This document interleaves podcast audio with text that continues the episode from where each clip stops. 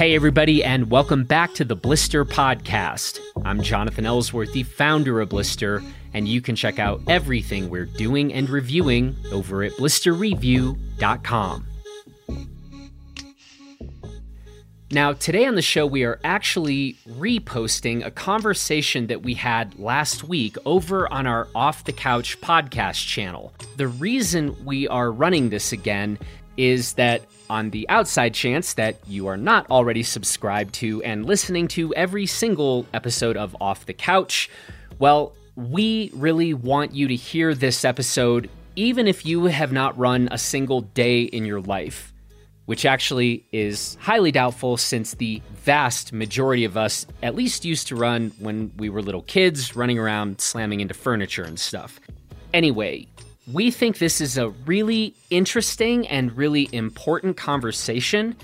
And what I've found in our conversations with some of our people here at Blister is that this is really serving as a catalyst and as an inspiration to getting a lot of us to think about how we might very specifically find things and find ways that we can contribute in our own individual communities to not replicate the work of Judge Craig Mitchell, but certainly to do something that we might say could be inspired by some of the work that you'll be hearing about in my conversation here with Judge Craig Mitchell. The other thing I want to say here maybe some of you have already heard of the Skid Row Running Club, and maybe some of you have actually already watched the film called The Skid Row Marathon. If you have not seen this film, I implore you, please go watch it you can find it either for free or for just a couple of dollars online. And everybody listening to this podcast, I urge you to go see this film. Now, even if you already are aware of the Skid Row Running Club, you've already seen the Skid Row Marathon film, Judge Mitchell and I talk about in this conversation, I think a really important thing for all of us to have a better understanding of. It is this issue of mandatory minimum sentences and why this is a matter of our judicial system that is in significant need of reevaluation and revision. Judge Mitchell is one of the best possible people to be talking about this given his lengthy experience. And so it is a real honor and a real privilege to have him here weighing in and informing us on this topic. And on another related issue that a lot of us are thinking about right now, the judge has a lot of things to say with respect to police officers and police training. Yet another reason why we wanted to run this conversation again and just make sure that none of you miss this. I think the judge has a very important perspective on this because he has a wealth of experience on this issue. And finally, before we get started here, the last thing I want to say is just I am extremely proud of some of the conversations we've been having over on our Off the Couch podcast platform. When we had the idea for Off the Couch, one of the fundamental principles behind it was that we hoped that it might be a show that would definitely appeal to hardcore people who are passionate runners and have loved it for a long time, but frankly, we also kind of like the idea that it would also be a show for people who maybe hate running, sometimes love it, sometimes hate it, but it isn't a show where we think you have had to have already drank the running Kool Aid or whatever one does. Here, I'm probably biased because I've really enjoyed the vast, vast majority of all of our episodes over on Off the Couch, but even if you wanted to just get started with some that I would recommend, episode 54, where Brendan Leonard and I had a fantastic conversation with Faith E. Briggs. Please check that one out. The next episode, episode 55, Brendan and I talk to Sean Martin, who is just an absolutely remarkable guy. And Sean is able to give us his perspective on things that are happening with the Navajo Nation and the Navajo approach to coaching and community and, yes, running.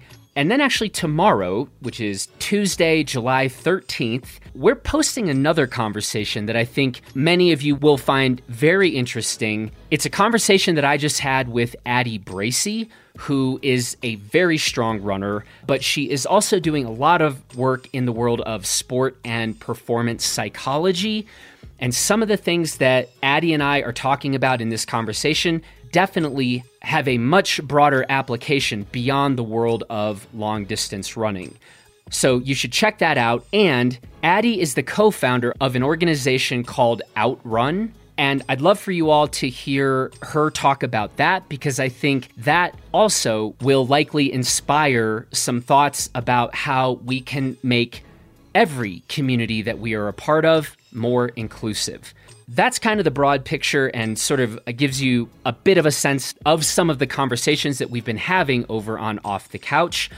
But for now, we are extremely happy to put in front of you here the conversation that I had with Judge Craig Mitchell about the Skid Row Running Club that he started. Because again, we think that this is going to inspire a number of you to have new thoughts about what you might be able to be doing in your particular community. We also get the judge's take on some incredibly important issues like police reform and this issue of mandatory minimum sentences. And so, with that, it is very much our honor to present this conversation that I recently had with Judge Craig Mitchell. Well, Judge, how are you today and where are you today? I'm doing fine, and I am in downtown Los Angeles at uh, the Criminal Courts Building, which is the largest criminal courts building in the United States. I hope it's okay if I say, I mean, you're currently in your chambers, correct? I am. Just back from a run, and I shall say, uh, looking quite fit in your running tank top there and the like. So. you you hope there are some benefits from uh, all the miles you log, and I think that's one of them. Let's kind of start there. I'd love to hear more about your own relationship with running and how you got running and when you started running. Uh, I started running about 25 years ago uh, when I was a new prosecutor in the district attorney's office here in Los Angeles. My boss asked me to join the district attorney's team to participate in a law enforcement run uh, known as Baker to Vegas. It attracts probably 200, 250 law enforcement teams from all around the world. And I did not like running, but I did not want to thwart my career early on by telling my boss no. Smart man. Okay, so I said, sure, I'll give it a try. And interestingly enough, I sort of took to it. Now, what year is this? Uh, 1993. So, what was life like but prior to 1993? Were you involved in other athletics? I would say I always, you know, had a decent level of fitness, a fair amount of bike riding, hiking. Okay. But 1993, a runner is born. Is that fair? I've never phrased it that way, but I think it's fair. So you are working in law, you are getting into running, and then tell us a little bit about that time from 93 over the next five to 10 years. What does your work and life look like? I mean, during that period of time, I was a prosecutor in the district attorney's office here in Los Angeles. I had a couple friends that I would run with regularly at lunch. Uh, we just run straight out of the courthouse and, and head east. I probably was knocking off, I don't know, two to three marathons a year at that point in time and, and, and prosecuting very serious cases. Uh, towards the latter half of my career, I prosecuted cases that largely carried a life sentence. So we're talking, you know, multiple sexual assault victims murder, attempt murder, uh, things of that nature. And so running was a real mental release for me. You know, to be able to handle that type of subject matter and keep one's perspective and, and not get overwhelmed at, you know, the content uh, behind those cases, running was crucial. But through that time, then, I mean, is your own is your own training as a runner, mileage as a runner, frequency, is that building? Is it kind of ebbing and flowing in that like 1993 window to the present? To be quite honest, I, I think almost from the get go, I jumped in with both feet. And so probably since 1993 94. I run five to six days a week. I log 50 plus miles a week, and that's been real constant.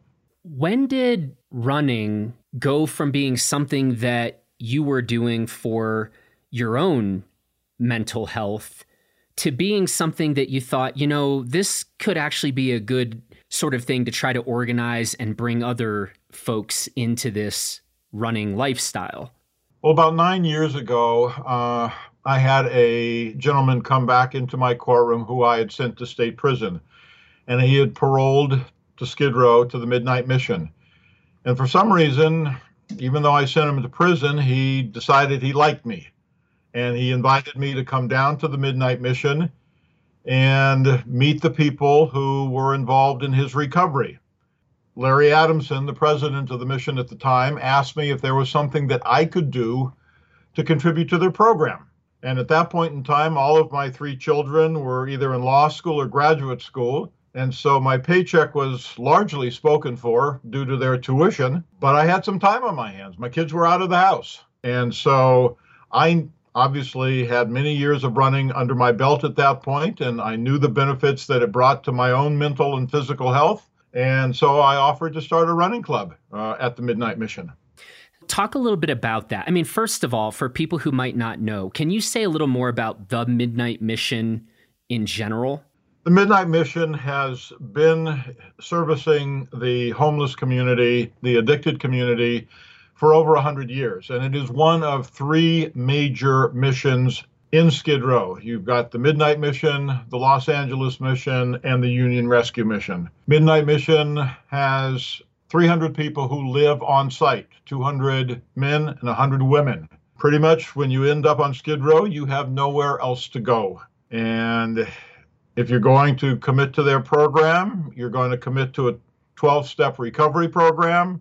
You're going to go to multiple meetings every day. You're going to have a case manager. You're going to have a job assigned to you. It is really a pretty comprehensive program to try and piece back together a, a person's life that has come apart. And, Judge, it might actually also be helpful to have you just say a word about Skid Row, because I'm not sure that everybody is totally familiar with where that term comes from or, or what, in fact, we mean when we're talking about Skid Row. Well, Skid Row is a term that was originally coined up in the Northwest. Skid Row was at the bottom of a mountain where they slid logs before they were cut down into lumber and shipped around the United States to build this country. But it also was an area where people who were, you know, down on their luck, maybe suffering from alcoholism at the time, etc., where they congregated. And, and that term ended up then applying to about, I would say, a 20 square block area uh, just southeast of downtown Los Angeles, where today, on any given night, you have 15,000 people living on the street in tents, sleeping on the sidewalk uh, there's a lot of crime there. There's heavy drug use. It's a pretty grim area. Coming back to the Midnight Mission Running Club that you founded, when did you found that club? Um, probably pretty much in the middle of uh, 2011. So we've we've been up and running uh, almost nine years now. Talk a little bit about those nine years. How has it gone? What have you learned along the way? How has it evolved? You know, we started very humbly. I initially showed up in the afternoons. You know, two to three guys would turn out to run with me. Turned out that a lot of their recovery, a lot of their AA and NA meetings happened late afternoon, early evening, so the afternoon hours didn't work anymore. Started to meet at 5:30 in the morning, and so we increased turnout at that point. Early on in the program, um, a critical component uh, of our program is to take our runners overseas once a year to run in an international marathon. So our first trip was to Ghana in West Africa and we ran, ran the Accra International Marathon. And we just brought four runners to that venue. And the following year, uh, we upped it and it became more popular. We took 25 runners to run in Rome. Uh, the following year, the numbers increased even uh, more, and we had 44 runners that ran the Jerusalem Marathon. And every year, we, we pick a different international destination. We've run in Da Nang in Vietnam. We have run in Berlin. I've run in London. Uh, we have run this past year, we ran in Ecuador and in the Galapagos. And, you know, from those just initial runs where I had two to three runners, now on a good day, we'll have 40. And there's an active membership of the club of about 70 to 100 at any given point in time. That number doesn't show up for every run because some of them work on a particular day, but uh, the, the club has really grown over the last nine years. Now, who are the members of this club? Essentially, they fall into two categories. Uh, you have the people who are in recovery, and they comprise about two thirds of our members. And they come from the missions downtown and the other third are what I would term mentors, people in the greater community who have heard about the program, who want to contribute uh, to helping the people who are in recovery do good things with their lives. And that's the combination that makes up our club. And I've got to ask I mean, when you're talking about going to Rome and Ghana and the Galapagos Island, how is this being funded? Well, the first few trips, I, I shudder to think at how much I reached into my own pocket, and a couple friends of mine did the same. About three or four people made those trips possible for everyone. When the movie Skid Row Marathon was released, uh, we formed a 501c3 nonprofit. And when the word got out of what uh, we were doing here in Los Angeles, you know, people began to step up uh, and, and made contributions. And, you know, a, a, week doesn't go by that I don't get a contribution from somewhere, somewhere around the world who saw the movie and wanted to make sure that this program continued to be viable. Talk a little bit about the decision to have all of these international locations to go run, right? I mean, you could organize one run a year in LA or something like that. So, what was the thinking there about having these like incredibly interesting destinations? Well, it's sort of twofold. Number one, I, in raising my own children, knew how important going around the world with my own children was in terms of uh, adding a, a, completely new dimension to our relationship. You know, when you travel overseas, you go to a country where folks don't speak your language, where you're just seeing things that amaze you at every turn, it brings you closer to one another. And I wanted to foster that amongst the runners in our running program. And the second component has to do with the fact that, you know, I can tell somebody that I value them, I can tell somebody that I love them but when you're ready to put down three to four thousand dollars per person and give them an experience that they will cherish for the rest of their life, and many of them are getting on an airplane for the first time and staying in a four-star hotel, that communicates how much you value the other person far more than any words could ever do. And that's why we do it. I was kind of curious. I mean, fostering that sense of community and that show of care makes perfect sense. I wondered a little if some of this was just a incredibly compelling incentive. It is an incentive for our members to maintain their sobriety. You know, I absolutely agree with you. Um, they know that if they maintain their sobriety and they show up consistently for runs, their trip will be funded. You know, the encouraging thing is that those who participate in the running program uh, have a greater success rate than those who do not. And there's no great mystery as to why. Help me understand this.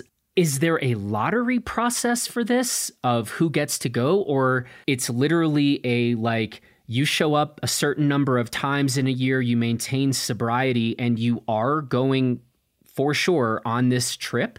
It is the latter. We have never turned anyone away. It's remarkable. It is, and, and and it's just fun because as soon as we get back from one trip, of course, everybody's asking, you know, Judge, where are we going next year?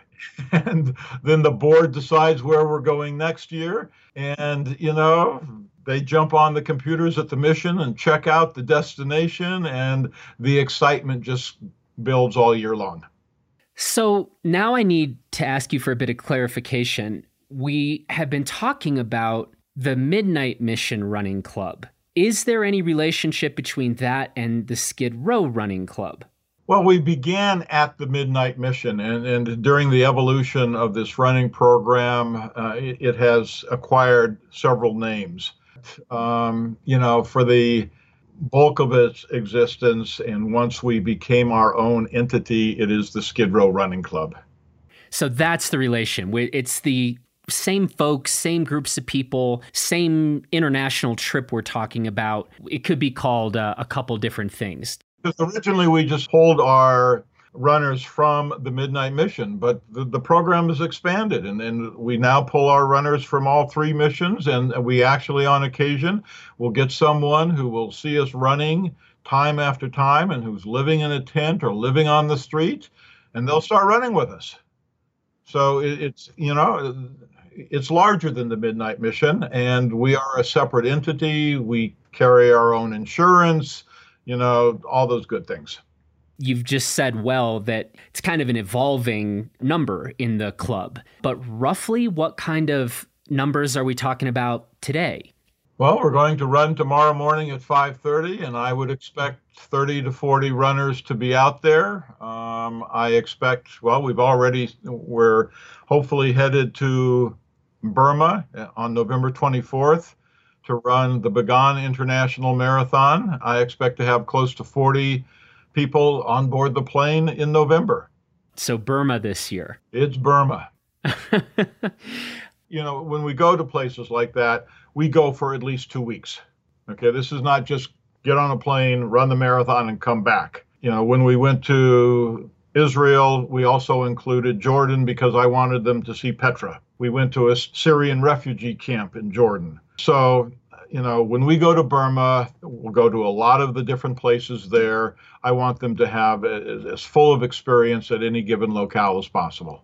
I'm sure there's a number of remarkable people that you've gotten to know over the years. Would you mind if I asked you to single out a particular person or or talk a little bit about a particular story just to help give us a better picture of the trajectory of somebody who found their way into the running club and what they're up to today. Boy, I mean, so many names come to mind. Uh, you know, close to the top of the list would be a young man, Brian. Um, Brian grew up here in Los Angeles. His mother was addicted to crack cocaine when he was born, and so he suffered the residual effects of that. Did not do well in school. Uh, I ended up meeting him down on Skid Row, and very shortly thereafter, you know, he comes up and he says, Well, I need to talk to you about something. You know, I'm 23 years of age and I don't know how to read. And for a good portion of my life, I've been homeless. And, you know, fast forward to today, we got Brian into a literacy program. I actually ended up reading books with Brian, and every evening I would give him a call and quiz him on the chapters that I had assigned. And he has IT skills, and through one of our mentors who became aware of Brian and his IT aptitude and skills, ended up getting hired by a very large corporation here in downtown Los Angeles. So he is no longer homeless. He has a great job, and he has been running with us consistently for the last six years. Another man that uh, comes to mind would be Mario. Mario has suffered with addiction for years and years, grew up in a very abusive home situation. His father was an alcoholic. He ended up homeless. He ended up on drugs. He's been running with us. And Mario probably was close to 275, really overweight, completely out of shape, always the last guy to come in on any run. Since he's been in the running club, he is enrolled at West LA Community College. He is now working in the film industry and living independently in his own apartment. And in August, he and two of our other members will be doing their first half Ironman. Okay. I mean, there's just person after person after of a similar story. Most of most of the runners, you know, I, I hate to say it, they, they have criminal records. Okay. You know, mm-hmm. you end up using drugs and to support that habit and you know likely eh, or oftentimes it, it leads to criminal behavior and so, you know, not only are the guys separating themselves from their addiction, but they're also transforming their lives in terms of becoming now law abiding citizens, which obviously pleases me. Tell us a little bit about, I guess we'll call it your day job today. What kind of work are you doing? What kind of cases are you seeing these days?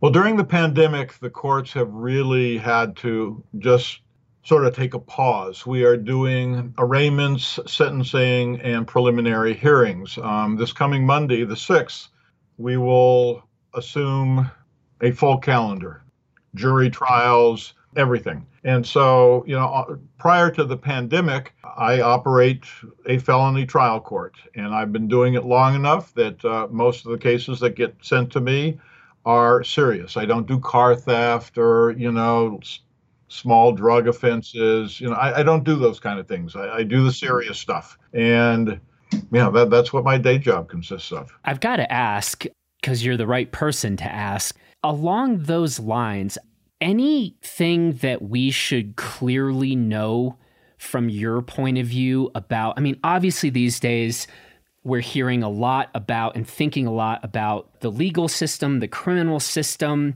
so I guess I would ask you from your point of view, the cases you're seeing and the rest, anything, the top one or two things that the average layperson like me should understand, like, are you in general pleased with how the system is operating these days? Maybe your one or two biggest frustrations, anything along those lines to help us better understand. One of my big frustrations is has to do with mandatory sentences. In Skid Row Marathon, one of the opening scenes in that movie, um, I'm sentencing a young man, Davon Williams, to 70 plus years to life. And that was the absolute minimum sentence that I could impose on him. And he involved himself in a gang related shooting between himself, two of his fellow gang members, and three detectives. Now, over 70 bullets were exchanged between the parties. Nobody gets hit. Davon Williams actually didn't fire a single shot. As soon as he jumped out of the car, he threw his gun to the gutter and ran. But because he was involved in an altercation with three law enforcement officers where bullets were exchanged, he's charged with three counts of attempted murder, principal armed. It means one of his fellow gang members was armed, and it was gang related. And so you start adding up the terms that must be imposed for that type of crime, you end up with 70 plus years. I have a hard time with that because if you kill somebody, second degree murder, you get 15 years. If you do it premeditated, you get 25 years.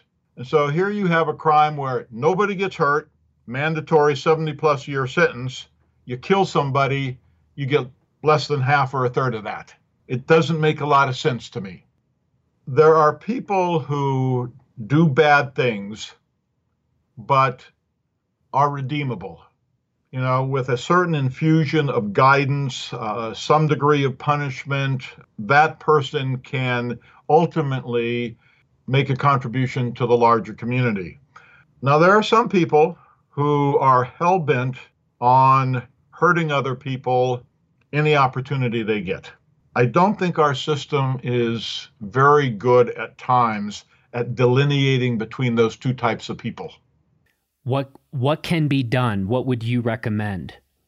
I think we need to really revisit and it's happening, okay, but we need to continue to revisit what sentences we impose. We also have to, I think, create a system where if a person ends up with a lengthy state prison term, they have to understand that if they genuinely, and I emphasize the word genuinely, genuinely redefine themselves, transform themselves most folks should be able to work their way out of prison eventually. We have to create mechanisms to enable them to do that.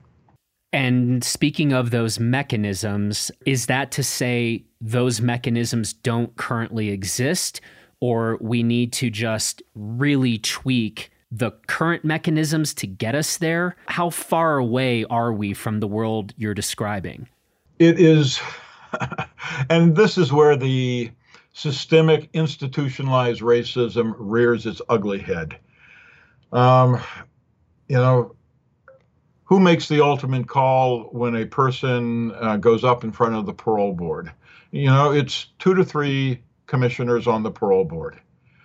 And, you know, I've sat through enough parole hearings to appreciate the fact that there are a lot of people who are sitting as parole commissioners who have such built in hostility and animosity to anyone who is incarcerated that they are very unlikely to see the transformation that may have occurred in a person. I'm not saying that doesn't happen. I've met commissioners who, you know, break the mold, but all too often that is not the case. Sounds like we might need to get some of those commissioners on some of the Skid Row Running Club morning runs. I think it might change their perspectives dramatically. I mean, the, the, beautiful thing about, you know, uh, another group that falls into the mentor class in the Skid Row Running Club, we have police officers. We have about six police officers from the Central Division who run with us regularly. And talk about, you know, you've got police officers running with convicted murderers who are now released.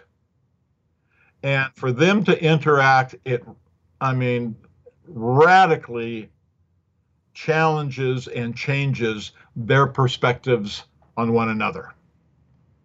I think we've all been thinking a whole lot about the police and police relationships with communities.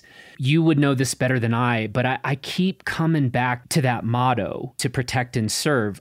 And I looked this up, and if I have this right, I was like, is this actually a national motto of like all police departments everywhere. And I think it's actually the LA Police Department that first had that as the kind of official motto, and it and it isn't. I would concur. It's on, it's on the side of every police car in Los Angeles.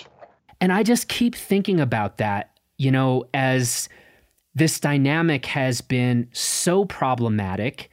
And it was just like, man, how do we get back to a system where if I'm thinking of going into the police force, I'm going in first and foremost because I am there to protect and serve the community that I am a part of. And I was just like, man, if every person who was an active police officer was operating was true to that motto, then yeah, then George Floyd would have never died. George Floyd would have never died. And it would be much easier for communities everywhere to, in fact, appreciate the police. They are there to help, they are there to serve. I don't know. What are your thoughts on this? Like, how have we gotten. And you've just pointed out there are a number of officers who I think are living up to that motto. But how do we get back to or create a culture that where that is the absolute norm?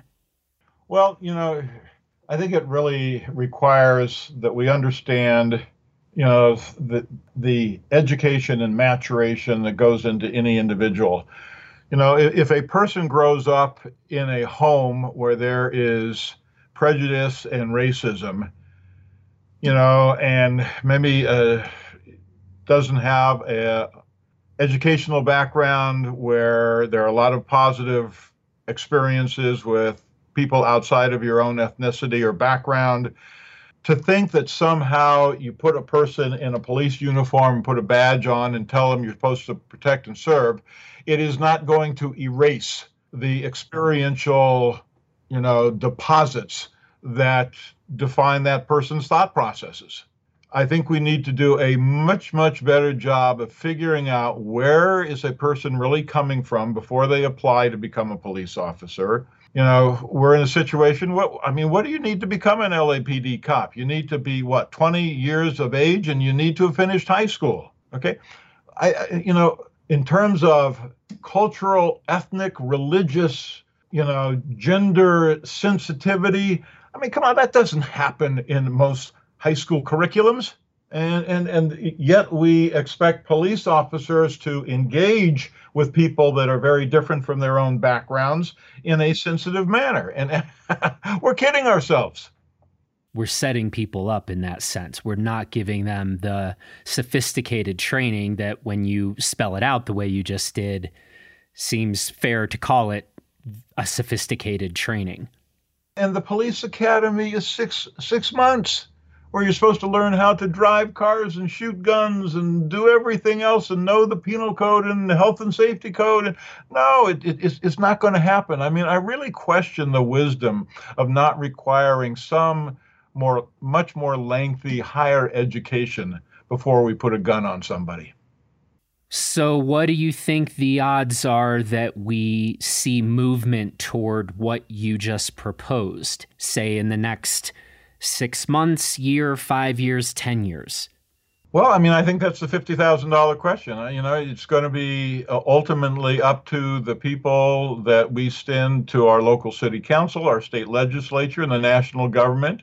Are they going to really commit themselves to enacting the policies of reform that are being called for? And you know, it's it's sort of a, a wait and see proposition. Some of the things that frustrate me, you know, I'm a supporter of Black Lives Matter, you know, uh, absolutely. But I was reading in the Los Angeles Times yesterday, um, one of the founders of Black Lives Matter in Los Angeles was asked, would she be willing to sit down with LAPD or Jackie Lacey, the district attorney, and have a dialogue? And her response was, I have no interest. Absolutely not. I don't want to talk to those folks. You know, and, when we can't even bring people with various agendas together to try and forge some common ground, you know, I, I think we're not in a very good place at that point you look at any relationship, whether it's in, a familial context, whether it's you know between opposing attorneys in my courtroom, you know if if there is an impasse in dialogue, okay, nothing positive happens. I want to get back to this topic we touched on of mandatory sentencing. Can you talk a little bit about what would be required to see significant changes along those lines? Again, to use your word again, mechanisms. Are there mechanisms and channels in place where we where we have hope to see reform? Or is this like, man, we've got to do a whole kind of architectonic shift here if we actually want to see anything done on that front? No, uh, th- there are, I think, some very hopeful signs. Uh, the California state legislature, you know, it used to be mandatory that if you, for instance, discharged a firearm in the commission of an offense, I had to add 20 years to your sentence. That is now discretionary. If you did a prior prison term in state prison for a serious or violent felony, I had to add five years for each separate prison term. That is now discretionary. Our policymakers are understanding that imposing some of these astronomical sentences physically don't make any sense and are ultimately, bottom line, simply not fair every single case that comes into my courtroom is different. Every human being that is behind a case number is different.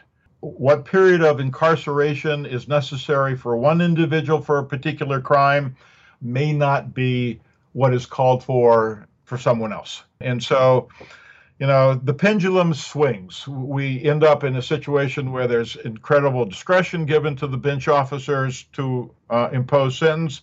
And then the state legislature, at some point in time, said to itself, "No, the judges are being way too light on people, and now we have to make everything not discretionary but mandatory."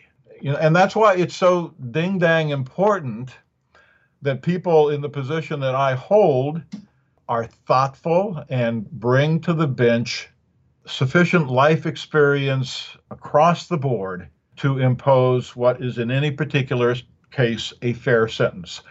You know, I am, I think, a far better judge because of the 17 years I spent in South Central Los Angeles teaching high school students, completely children of color. The 11 years I dealt firsthand with victims of very serious crimes, and now close to 10 years of working with folks on Skid Row.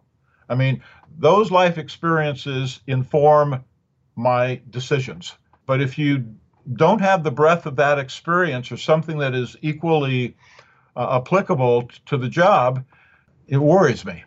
I can only think, I mean, speaking with you, when you are having to make a decision and there maybe are mandatory sentences in place, I can just imagine you sitting there thinking, like, just let me get this person in our running club. I, I do. It's got to be a weird and tough, I'd say, dynamic. Because on the one hand, you are tasked by law in some cases for you don't get to there is no wiggle room in some instances right it's a mandatory sentence but you know like give me give me that person let me give me a shot with them you know but eh, but jonathan i don't want your listeners to be under the impression that i don't think people should be punished i do you know in in california you know robbery it's 2 3 or 5 years you know burglary, you've got a triad that ends in a six year high term sentence. I don't have a great problem with imposing those type of sentences. Okay. A person needs to be punished when they have violated another person's right, their dignity, their health. Where I do have a problem is when you have all the add-ons that take in a you know a base sentence of let's say 4 years and turns it into 30 years. This has been a really good conversation. I'd love to see if there might be some resources that you would want to direct us to. So, if people wanted to just get a better handle on either the legal system broadly or some specific initiatives that you think that we should better understand, are there any books or websites you would direct us to just to become a more informed citizenry? Oh boy. First thing I would suggest is when people get their jury summons, uh, they don't throw it in the trash. You know, and, and the ugly little secret is only about a third of the people who ever get summoned to jury service ever return that jury summons. And so you have two thirds of the population who never get an insider's view as to how a real criminal proceeding plays out.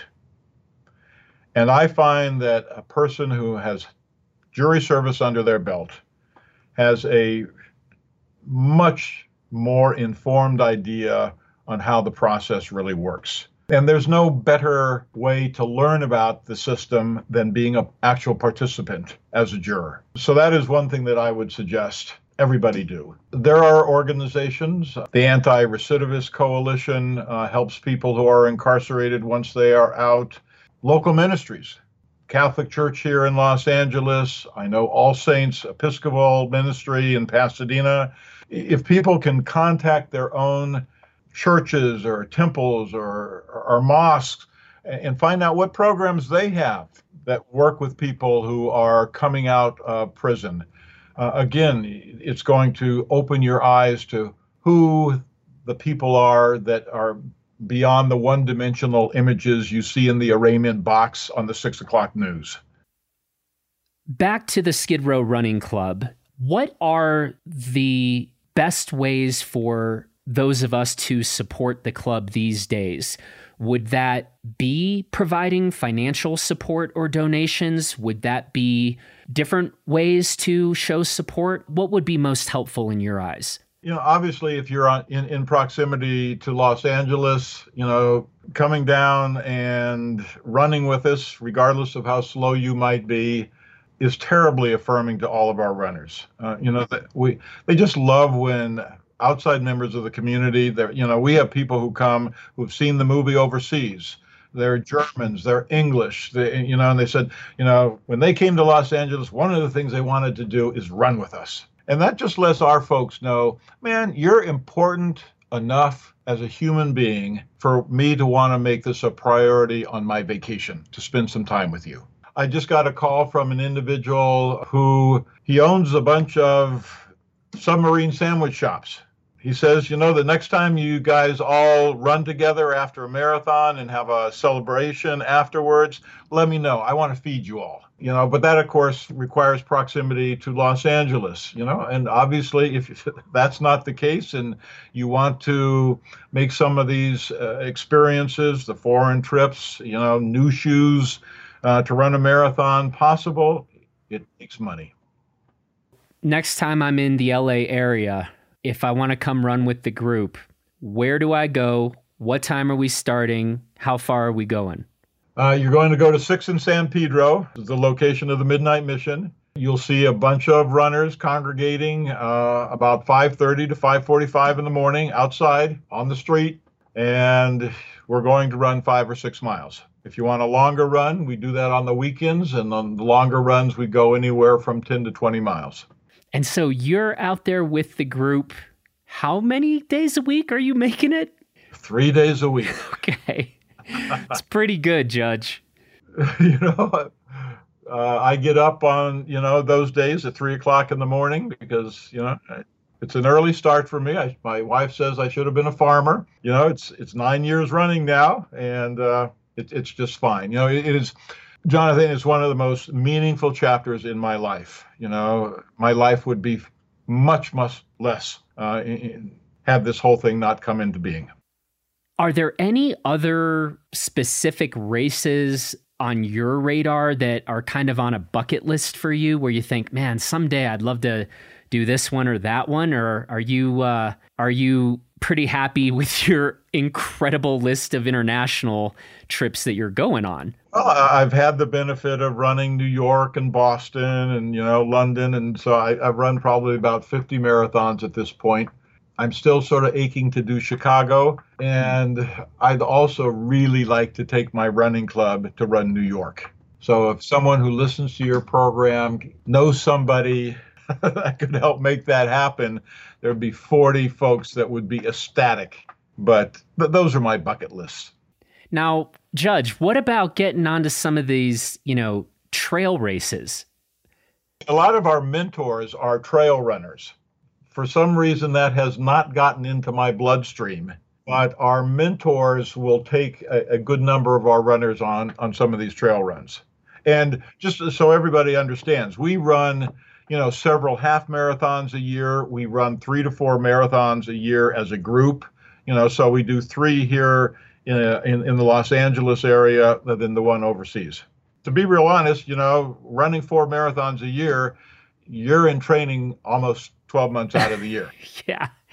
You don't strike me as somebody who's had a whole lot of downtime over the last 64 years. Is that probably accurate 64 year old bones are at a time complain, but that's all right. I have a hard time sitting still. Judge, this has been a real pleasure and an honor. And I am so grateful and thankful for the work you've been doing. I think I get it when you talk about how rewarding that work has been.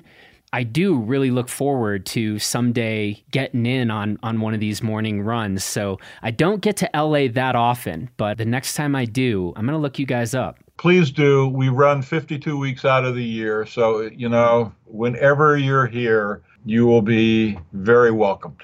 Well, listen, I want to let you get back to your day. Thanks so much for taking the time to talk. And thank you very much for sharing about the work that you guys are doing. And, and thanks too for your thoughts on the, the justice system. Those are very meaningful things to get to somebody that has your kind of experience and perspective on that. Well, Jonathan, I very much uh, enjoyed the time I've had with you this afternoon. Thank you, Judge, and hope to cross paths soon. Very good. Okay, take care.